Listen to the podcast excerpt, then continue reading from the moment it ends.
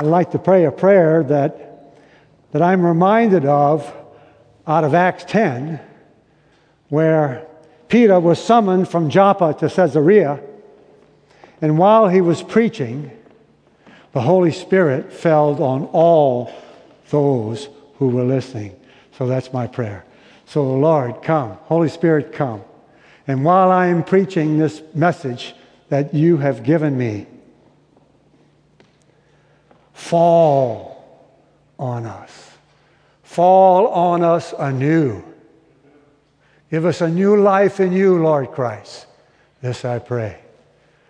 Amen. When I was a young man of 55, only uh, 22 years ago, uh, my wife and I uh, went to um, visit a church, St. Andrews by the Sea, in Destin, Florida.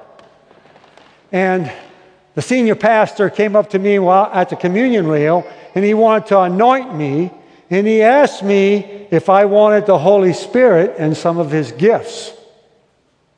And I promptly said, No. I don't want it. I don't need it. And so I would call that a rejection of the Holy Spirit, wouldn't you? There was fear involved. I was a fairly new Christian. I hadn't been reading the Bible very long, just a young man of 55. And uh, so I didn't understand what God's plan was for me with His Spirit. And so, since there was ignorance uh, on my part, I, I didn't want any part of Him. So let's take a look at what Jesus' ministry has to say today. Uh, George read from Matthew 4 on page 809.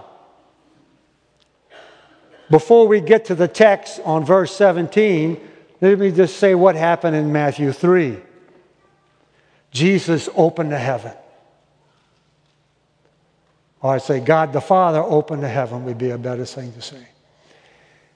And the Spirit of God came down in the form of a dove and landed on Jesus. And Jesus was baptized in the Holy Spirit. So Jesus, full of the Spirit, preached in verse 17. And it seems like many times for Jesus, not only did he preach about the kingdom of God, but he healed. And we see that today. So here's what he says He says, Repent. The kingdom of God is at hand. Now, that repent word is, is, is a big picture word. You know, Greek, strong, uh, Strong's Greek Bible says to rep- repent means to think differently or to think differently afterwards.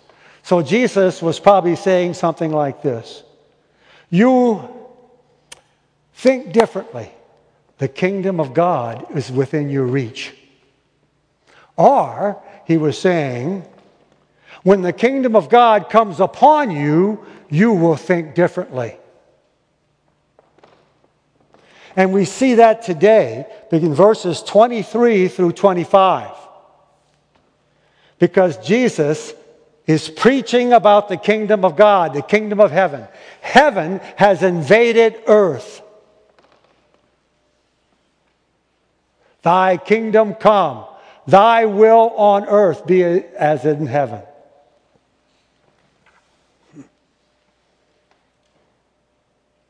So we see in verses 23 through 25, Jesus is teaching about the kingdom.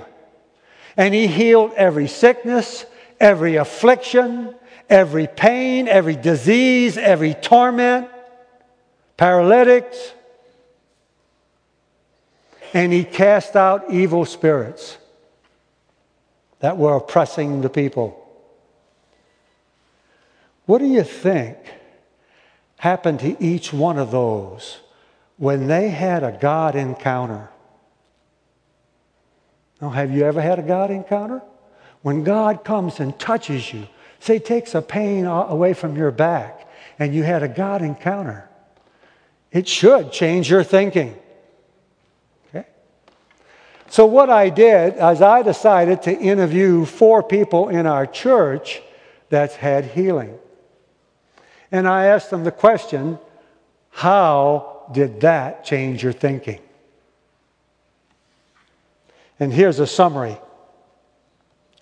First of all, I'm convinced there's a God and that He intervened in my life. You know, the church is full of deism. Say, we believe in God, but we don't believe that He works today. You know, it's a lie. When we believe a lie from the devil, we give power to the devil. Jesus still is alive and well and works in the church and in our lives. So the first comment was there is a God. He intervenes in my life. He loves me. And He wants a relationship with me. So it's all about a love relationship. Number one. Number two, I now have a story of God's caring for me. I have a testimony. So I become a witness for Christ. This is what happened to me. Jesus came to me and healed me. This is what he did. I have a testimony, and nobody can take that away. And lastly, when we have a God encounter, when the kingdom of God comes upon us, we want other people to experience this God encounter because it's powerful.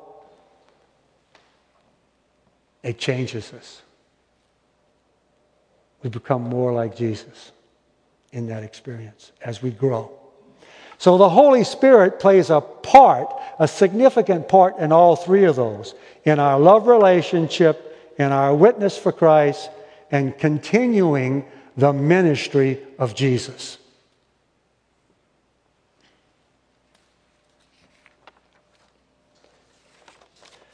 Concerning the love relationship, the Bible is pretty clear that the Holy Spirit, one of his jobs is to pour the love of God into our hearts.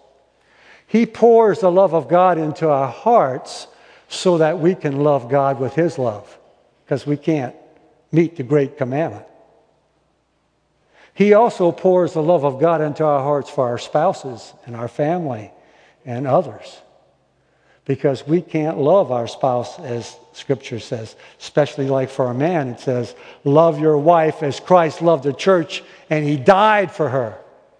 I tell you there are not too many men that can do that. So god pours his love in our hearts for our spouses. And most significantly god pours the love that he has for you in your heart because the church is full of people who are in shame, who are in fear, and they think I'm not worthy. One of the things, I, one of the comments I got from the four people that I interviewed saying, I never thought God would heal me. I thought He would heal other people, but not me. And this is a Christian saying things like that. That's a lie. That's a lie. It's a lie. Uh, and we give power to the, to the liar when we say that.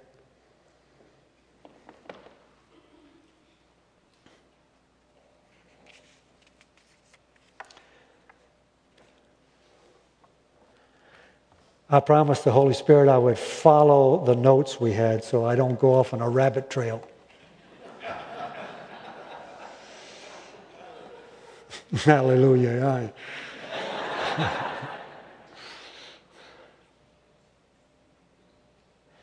the Spirit gives us a testimony to witness of Christ. Dan, a few weeks ago, preached on Jesus' ascension, and he quoted Acts 1.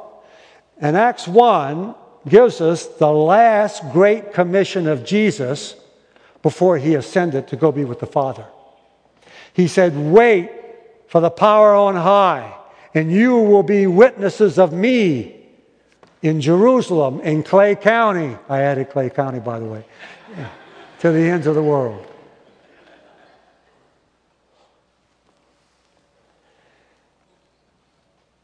So Jesus had the intention to make us witnesses. And see, healing, any God encounter is a healing. All you do, all you have to do is experience the peace of God on you and you're, you're being healed. You have some emotional healing there.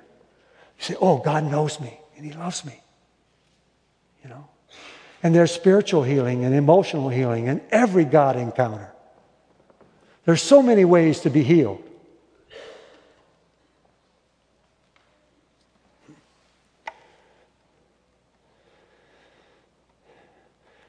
Yeah, I used um, the example of uh, Jennifer White and Anne Murphy, and I'll do it again. um, this is the first Sunday of Lent. I'm walking in church at 9 o'clock. I, no, I'm, I'm in near my office. And Jennifer White says, You know, my mom has a growth on her neck. I said, Okay. And she had a melanoma removed off her face, and I'm concerned about her. I said, okay, I'll talk to her. And 11 o'clock, she comes walking right by. And uh, I said, hi, Ann. I understand you have a growth on your neck. Might as well get right to the point. and she said, yes. I said, would you come for prayer? She says, no. So I said, well, I'm going to ask the Holy Spirit to come and convict you so you don't have any choice, that you'll have to go for prayer. And guess what? She went for prayer. Thank you, Lord. And the prayer minister laid hands on her neck, and she was healed. In fact, I think the next morning her husband said, Hey, the cough you had for the last three months is gone too. She said, Oh, yeah, it is. So God came and poured his love and life into her. Thank you, Lord. Yeah. So every time she's told me that every time she shared that story with someone, she is a witness of Christ and what Christ has done for her. And I just see Jesus smiling on her, saying, Wow, good job, Ann. Thank you. Thank you for doing that. Yeah. And I think he also wants, Jesus wants us to continue his ministry that we just read in Matthew 4. And the reason I know that is several. One, he gives us a commission in Acts 9. He, he, he took the 12 apostles and he said, I give you my power and authority to go and preach the kingdom of God and to heal the sick and cast out demons. Then in Luke 10, it says, Oh, the harvest is plentiful and the workers are few. So he brought 72 disciples and he gave them, we call them the no names, we don't know who they are. It's like Gus going to someplace else and laying hands on, I'm a no name. That's okay. These no names went out, they had the power and authority to heal the sick, cast out demons, and to proclaim the kingdom of God was, was present. Then in John 14, it says something very interesting. Jesus says, uh, I don't want to get that wrong. He says, Well, I can't see it. Let me just go ahead and do it. He says, Anyone who believes in me will do the works that I do. That's an amazing statement. And then he says, Don't be anxious, don't be fearful. I will supply a helper, the Holy Spirit, to help you continue my ministry. Thank you, Lord.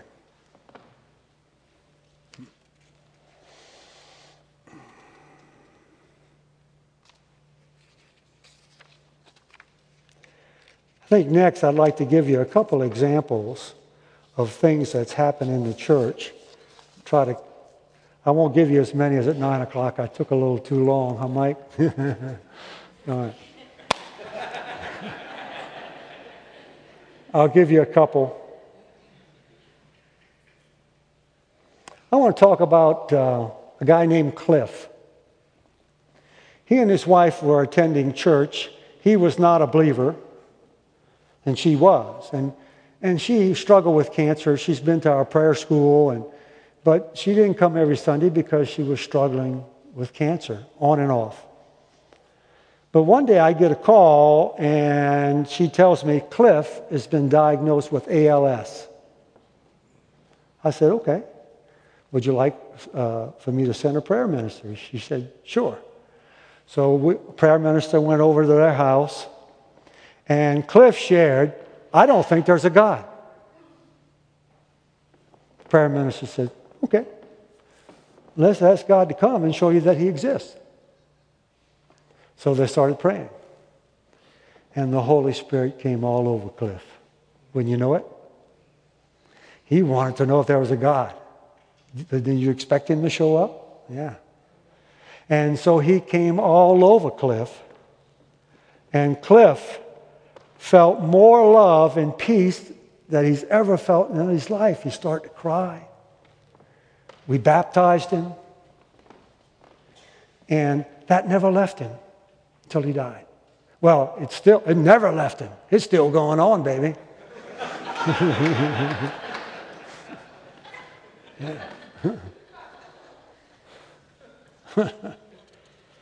yeah. So when that peace of God comes on people, I mean, he was being healed big time, emotionally, spiritually. He knew there was a God. No doubt. I'll Tell you another story. Breaks your heart. Here's a young man. He told me I could not use his name, but he said I could tell the complete story. I said, okay. Because I think only his wife knows, and he didn't want anybody else to know. He's not ready for that. I said, okay.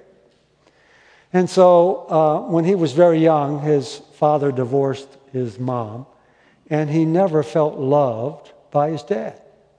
He felt rejected, abandoned by his dad. And we call that trauma A, the absence. A is for absence, the absence of love, the absence of having a loving, caring home to nurture you and raise you up. And, and that's trauma. I know it is, I experienced it. And so this, this man has been dealing with that. Then a few years later, he gets sexually abused in a public restroom. And he kept it a secret for 30 years. And we call that trauma B. B, bad things. Bad things that happen to you. That's not his fault. Neither one of those things were his fault. But he has to deal with them. But he couldn't and he didn't. So he kept it as a secret for 30 years. But one day he calls me on the phone. And he says, Gus, I am so frustrated. I am so depressed. I am so anxious. I cannot concentrate. I can't do my job. I can't do my job. He's a 40 year old. I can't do my job. I said, Well, come in for prayer. And the prayer team that prayed for him led him to forgive his dad, which he never had, to forgive his perpetrator of the sexual abuse, to forgive himself. You have to, you have to know that anything that happens to you, even though it's not your fault, you tend to believe yourself, blame yourself. It's like I did. I blame myself for my parents arguing. How can a five year old do that? Okay? But I did. So we tend to blame ourselves for things. So we have to lead him into forgiving himself as well. After that was done, we were able to cast out a few evil spirits that were oppressing him. He had a perverse spirit that was oppressing him. He had a spirit of heaviness and rejection and depression oppressing him. And so we just said, Get out. And it left. And then we filled that void with the Holy Spirit and His love and His joy and His peace. And he left a different person. Totally different person from when he came in. He was healed physically, he was healed emotionally, he was healed spiritually, and he, we took away some oppression, cast some evil spirits out of it. Brothers and sisters, if you don't think a Christian can be oppressed by evil, that's a lie. That's a lie. It's a lie of the devil. He wants you to believe that. He wants you to stay in bondage.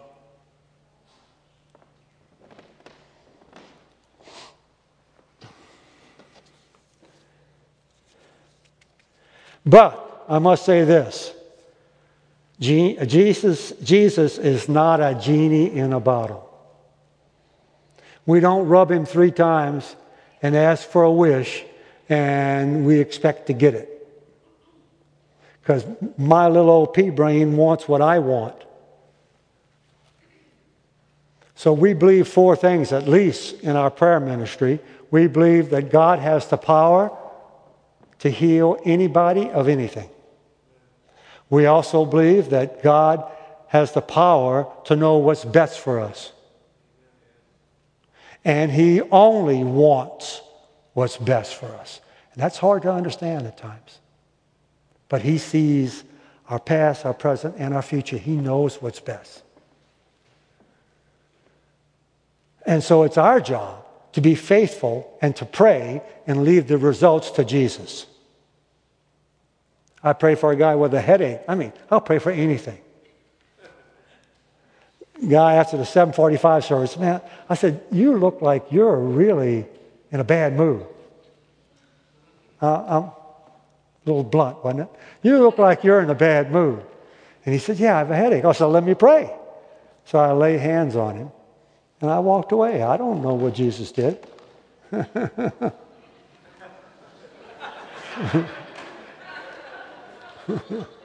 I just assume he did something.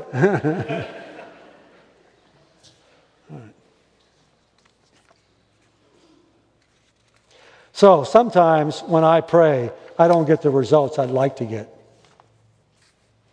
Let me tell you, uh, some of us are old like me, and you, have heard of Paul Harvey, and he used to tell a story, and then he'd say, Now for the rest of the story. Is that how you used to go? Yeah. So let me tell you the rest of the story. So you all know that I rejected the Holy Spirit, right? Okay. So I think um, at that same time, my wife had contracted cancer. And so in the church we were in, they never talked about healing. They never talked about Holy Spirit. What is the Holy? I mean, I didn't know any of those things. You know? And so my wife makes an appointment with Christian Healing Ministries here in Jacksonville.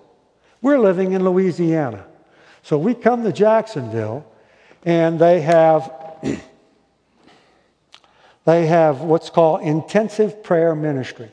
At the time, if I recall, it was three days, and there was a teaching in the morning that both of us could attend. I was there to support her, so she was the participant. And uh, we'd have a teaching, a live teaching from Francis MacNutt, Judith MacNutt, and Norma Dearing and maybe Norma's husband, too, I think, was one of them. I think he taught on baptism of the Holy Spirit. So, but so we had a teaching in the morning, and then Alice would go for prayer, and I found something to do. And I went to the bookstore. And I'm pretty sure the Holy Spirit led me to a book, you know. And I grabbed this book, and it's Dennis Bennett's book, The Holy Spirit and You. And so it was a nice day. It was October here in Jacksonville. And so um, I'm sitting at the picnic table reading this book outside. Same area exists today, 22, 22 years later. And I'm reading this book and I'm saying, wow, the Holy Spirit does that. And wow. And I said, I want that. And so the Holy Spirit came upon me. I felt his presence and he gave me some spiritual gifts which I'm using today. Praise God, you know. But I had to give him permission. I had to give him permission. But I had to give him permission.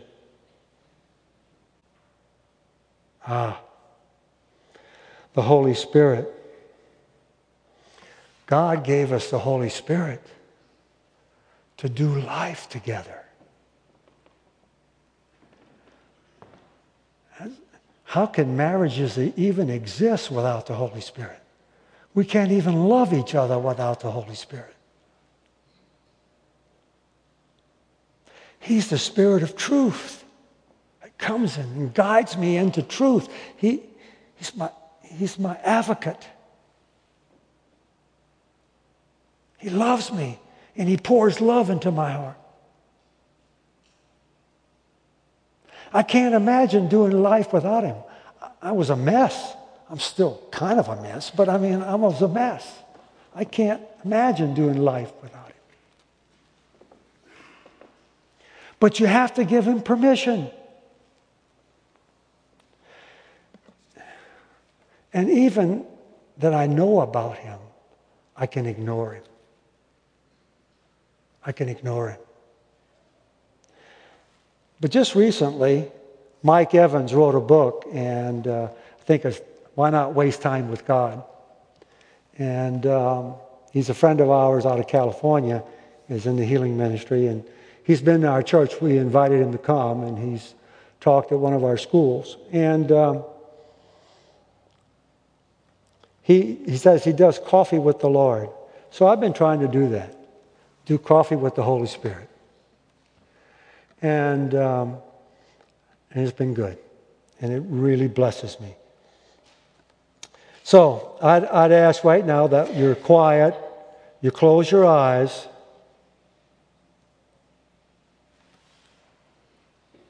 And you ask the Holy Spirit to come and to fill you with His presence. Jesus says, It's to your advantage that I go away. Because if I don't go away, the Holy Spirit will not come. Jesus was limited by time and space. The Holy Spirit can live in every one of us. And you can know He's there, and you can feel His presence. So I ask each one of you to invite Him into your life right now. Maybe you already have. Just ask for a refilling, a refreshing refilling.